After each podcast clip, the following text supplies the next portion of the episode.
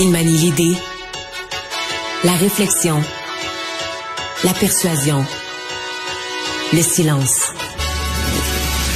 Mario Dumont. Informé, cultivé, rigoureux. Il n'est jamais à court d'arguments. Mario Dumont. Pour savoir et comprendre.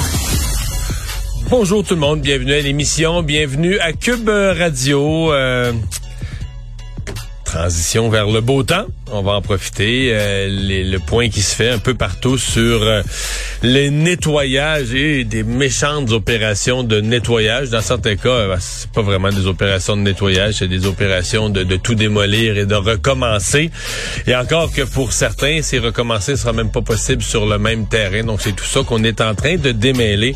C'est bien, bien, bien déchirant parce qu'évidemment pour les gens, sa propriété, à la fois ben, quand on reste en plus sur le bord de l'eau, on aimait sa propriété, on l'avait choisi, on avait mis ça beau et tout à coup c'est plus habitable. Donc euh, c'est euh, c'est malheureux pour beaucoup de gens. C'est les scènes de, de désolation qu'on voit. Il y a certains endroits, c'est l'approvisionnement qui est un problème. À Saint-Étienne, à Saint-Alexis-des-Monts, pardon, c'est par hélicoptère qu'on a amené de la bouffe ce matin. Là, la route est rouverte. Saint-Zénon, Saint-Michel-des-Saints, on a vu des tablettes vides. Donc quand la route n'est plus praticable, c'est difficile d'approvisionner les commerces. On rejoint tout de suite l'équipe de 100% Nouvelles. 15h30, c'est le moment de notre rendez-vous avec Mario Dumont. Bonjour Mario. Bonjour. Nouvelle réforme en éducation, bon, des euh, directeurs généraux plus redevables, qui se cachent pas pour euh, répondre aux questions, mais est-ce qu'en même temps, c'est de mettre trop de pouvoir entre les mains du, du ministre, selon toi? C'est centralisateur. Il n'y a pas de doute, c'est centralisateur en même temps, ça répond à des problèmes qu'on a vus. Là. On faut pas se mettre la tête mm. dans le sable. On a vu des choses qui fonctionnaient pas. Euh, les centres de parce qu'une fois que tu as enlevé les élections, parce qu'on était dans une drôle de situation. On disait au début, c'était comme une démocratie basée sur les élections scolaires. Mais qu'est-ce qu'une démocratie où 5% des gens votent? Et puis, je sais, on était de plus en plus en danger. On l'oublie, mais on était de plus en plus en danger. Tu sais, un, petit mm. groupe religieux ou un petit groupe extrémiste de n'importe quoi, là qui se serait mobilisé pour dire toute la gang, nous autres, on va voter aurait pu prendre le contrôle de, ça on l'oublie, mais une faible participation démocratique peut conduire à ça. Que des petits groupes très, très, très mobilisés qui se disent, hey, on, voudrait, on pourrait prendre le contrôle des écoles, puis imposer notre petite patente, euh, aurait quasiment pu le faire. Donc, tu sais, il fallait changer ça. Moi, j'étais pour l'abolition des élections scolaires. En plus, ça coûtait cher pour rien. Mais là, une fois que tu n'as plus mm. d'élections scolaires, tu as un conseil d'administration. Bon, c'est ce conseil d'administration qui choisissait les directions de commissions scolaires. Euh, donc, il y avait, il y avait quelque chose à repenser. Donc, est-ce qu'on finit, dans le fond, à compléter la réforme qu'avait amorcée Jean-François Robert? Je veux dire, c'est pas rare qu'une réforme, tu la fais en deux temps. sais, on dit, tu fais, mm. tu fais une première, première ébauche, après ça, tu regardes comment ça va, tu corriges les problèmes. Maintenant, à ceux qui disent l'effet général est centralisateur, c'est indéniable. C'est centralisateur, c'est indéniable. Par contre, il y a des bonnes choses. Parce que le, Conseil supérieur de l'éducation, moi, je ferai pas de cachette, là. Je commençais, là. Quand on se moque des fois en éducation des lologues, de tout ce qui s'éloigne, qui éloigne l'éducation des parents, puis de la logique, puis du, d'enlever les bulletins. Euh, ça, eux autres étaient à deux mains là-dedans tout le temps. des rapports du Conseil supérieur. Alors là, euh, il me semble qu'on prend une meilleure tangente avec euh, les, les, centres d'excellence. Donc, y aller avec des gens de terrain, partager les meilleures mm. expériences de terrain. Qu'est-ce qui se fait de mieux pour aider les jeunes à la réussite? Là, je trouve qu'on a une belle piste. Ça, c'est un bout là euh, qui me qui, qui me plaît vraiment. J'espère que ça va mm. marcher, mais d'amener l'excellence, les meilleures pratiques, la formation des enseignants, la formation continue, ça, ça me paraît quelque chose de positif. Maintenant, Marianne, là, on, on parlait de, Christian Dubé qui voulait réformer la santé euh, le mois passé. On disait ça va être mm. difficile.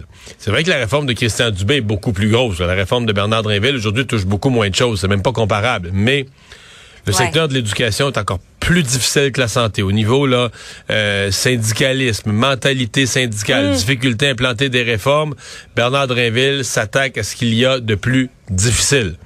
Donc ça aussi, ça va être surveillé. Ne prenons pas pour acquis que ce qu'on a aujourd'hui comme dépôt, que ça va être ça à la fin. Il va y avoir des, discussions, des consultations, une commission parlementaire, des débats.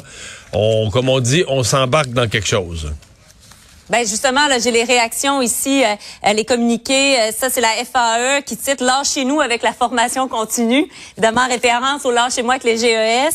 Euh, deux fausses priorités, un film dans lequel on a déjà joué. ça, c'est la CSQ. Juste sur celle-là. non, mais pensez-y. Pensez un instant à ce que dit la FAE. Lâchez-nous. La formation continue, à peu près dans tous les milieux, il y a ça. C'est de dire, ben regarde, tu, mm. tu vas à l'école dans un domaine, puis les, la science continue à évoluer, les choses continuent à évoluer, puis tu te gardes à jour en termes de formation.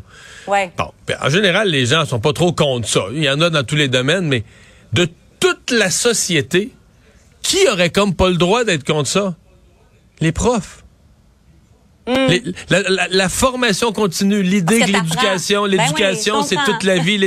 Puis là, tu as un syndicat de profs qui t'accote les deux pieds ses breaks en disant la formation continue, lâchez-nous avec ça.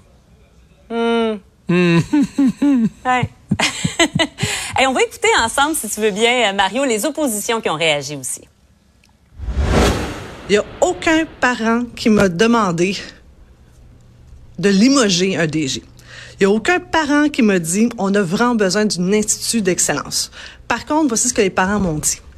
On a besoin de services pour nos enfants. On a besoin d'orthophonistes. On a besoin de psychoéducateurs. On a besoin de psychologues. Mais surtout, on a besoin d'enseignants dans nos classes. Pas deux, trois, quatre, cinq suppléants avant le mois de janvier. C'est ça la priorité des parents. C'est ça la priorité des équipes écoles. Et ce projet de loi ne répond pas aux besoins du terrain. C'est vraiment en contradiction avec, avec ce que M. Robert disait quand il a fait son autre euh, réforme des structures, euh, où il disait qu'il fallait que les gens qui prennent les décisions connaissent les noms des élèves pour qui ils prennent les décisions. Euh, là, avec ce projet de loi-là, on va exactement euh, encore plus loin en centralisant, puis on éloigne encore plus euh, les décisions du terrain et des élèves. Il y avait également Pascal Bérubé qui, lui, disait CAC, c'est de plus en plus pour centralisation, avenir, Québec. Qu'est-ce que tu as pensé de toutes ces réactions? Non, mais c'est vrai ce que Ruba Gazal dit quand même. Hein. C'est, elle a fait ses devoirs, elle est allée relire ce que disait Jean-François Roberge à l'époque, ses, ses phrases sur l'importance d'avoir des gens proches du terrain. Alors, c'est certain mm. qu'on est en, contradiction euh, là-dessus à la, à la CAQ, c'est qu'on on, revient sur ce qui était une orientation. Euh, bon, pour le reste, c'est un petit peu, tu sais, comme Marois Risky dit, euh, ça nous prend plus de profs, plus de psychoéducateurs, plus d'autopédagogues. Mais mm. sincèrement, oui, mais ça n'a pas rapport. dire, euh, le projet de loi vise d'autres choses, puis il n'y a pas un projet de loi que tu pourrais que tu pourrais adopter à l'Assemblée nationale qui ferait apparaître des spécialistes dont le nombre est en, est en pénurie. Là, euh, mm. Mais bon, on va. Tu sais, l'opposition, c'est normal. L'opposition, le jour 1, euh, critique, puis dans ce cas-ci, c'est critiquable parce que le gouvernement réforme euh, une réforme qu'il a lui-même faite. C'est la réforme de Jean-François ben Robert, donc c'est critiquable. Mais ce qui va être quand même intéressant, c'est de voir, là, c'est un long processus. Bernard Drinville nous a montré quand même dans les derniers mois, il est capable de travailler avec l'opposition. Fait qu'ils vont être assis des heures et des heures l'un en face de l'autre. Puis des fois, il y a une marge entre la, réaction là, qui est préparée très partisane le jour, là, dans les minutes suivant le dépôt pour passer aux nouvelles, puis jouer son rôle de critique. Puis après ça, une fois, là, tu l'as le projet de loi, tu l'as devant toi, des dizaines, des, dizaines et des mm. dizaines d'articles puis t'es assis là des soirs et de temps à l'Assemblée nationale, pendant, pendant qu'il n'y a plus de caméra, il n'y a plus personne qui regarde. Puis là, faut que tu te retournes les manches, puis tu travailles vraiment dedans. Et là, j'ai hâte de voir comment les partis d'opposition, est-ce qu'ils vont vraiment euh, euh, mettre une opposition, une fin de non-recevoir à ça, une opposition complète? Est-ce qu'un ou des partis d'opposition pourraient collaborer en partie à certains chapitres? C'est ça qui va être à surveiller, mais ça, c'est sur euh, des, semaines à venir. Autre dossier, Congrès du Parti libéral du Canada qui arrive post-témoignage d'Alexandre Trudeau, post-grève des fonctionnaires. As-tu l'impression que Justin Trudeau va s'y amener, bon, pour un court passage, on le sait, il doit se rendre à Londres, mais quand même le, cœur plus léger, même s'il y aurait du grenouillage pour le remplacer, semble-t-il? Ouais, ben, tu un premier ministre en exercice, pas facile à remplacer. Donc moi, je m'inquiéterais pas pour lui de ce grenouillage. Non, moi, je pense que Justin Trudeau est bien mm. dans celle. Doit quand même prouver à ses membres. Un congrès de parti, c'est une occasion. Les gens, ça placote. Ça placote sur le plancher du congrès, ça placote dans les corridors. Donc de montrer que ben, si c'est son intention, je pense que ça l'est de rester en poste, de montrer une passion, une fougue qui est là, puis qui, qui, qui, qui a, a l'intention de se battre pour le parti Pour le reste, euh, moi, ce que je vais surveiller de ce congrès-là, c'est vraiment l'orientation générale du Parti libéral du Canada. Le parti est signataire d'une entente avec le NPD. Tu sous Justin Trudeau, le parti a viré quand même pas mal à gauche. Donc euh, là, mm. c'est quand même un parti. Là, Justin Trudeau n'est un troisième mandat, donc tu un parti politique au pouvoir dont les membres, parce que là, c'est plus juste les ministres, les députés, là, c'est les membres, c'est la base du parti. Donc, les membres se réunissent pour parler de la possibilité de qu'est-ce qu'on ferait dans un quatrième mandat. Parce que t'es rendu loin, t'es à trois, t'es dans le troisième, tu parles déjà du quatrième mandat. Est-ce qu'on irait vers un recentrage, comme on a connu le Parti libéral, exemple, sous Jean Chrétien, ou, c'est Paul Martin qui était ministre des Finances de M. Chrétien qui a éliminé le déficit. Donc, un parti au centre, pas à droite, mais pas à gauche non plus. Ou est-ce qu'on reste? Campé à gauche ou est-ce qu'on pourrait, parce que là, maintenant qu'on a signé une entente avec le NPD, on dépense, on dépense des nouveaux programmes sociaux, est-ce qu'on pourrait se recamper mm. aussi très, très, très à gauche, quasiment pour faire disparaître le NPD en disant, regarde, on veut avoir le vote du centre, mais on va faire, on va faire disparaître la carte le NPD, on va englober tout le vote du NPD en se campant très à gauche. Moi, c'est ça que je vais surveiller du, du Parti libéral. Mais tu parlais de la grève. J'avoue que Écoute, je, le dis sourire en coin parce que c'est probablement pas aussi clair que ça. Mais l'image mm. que ça donne pour le public, Marianne, là, tu regardes, tu dis, les, les, les employés du, de l'impôt étaient en grève depuis déjà deux semaines.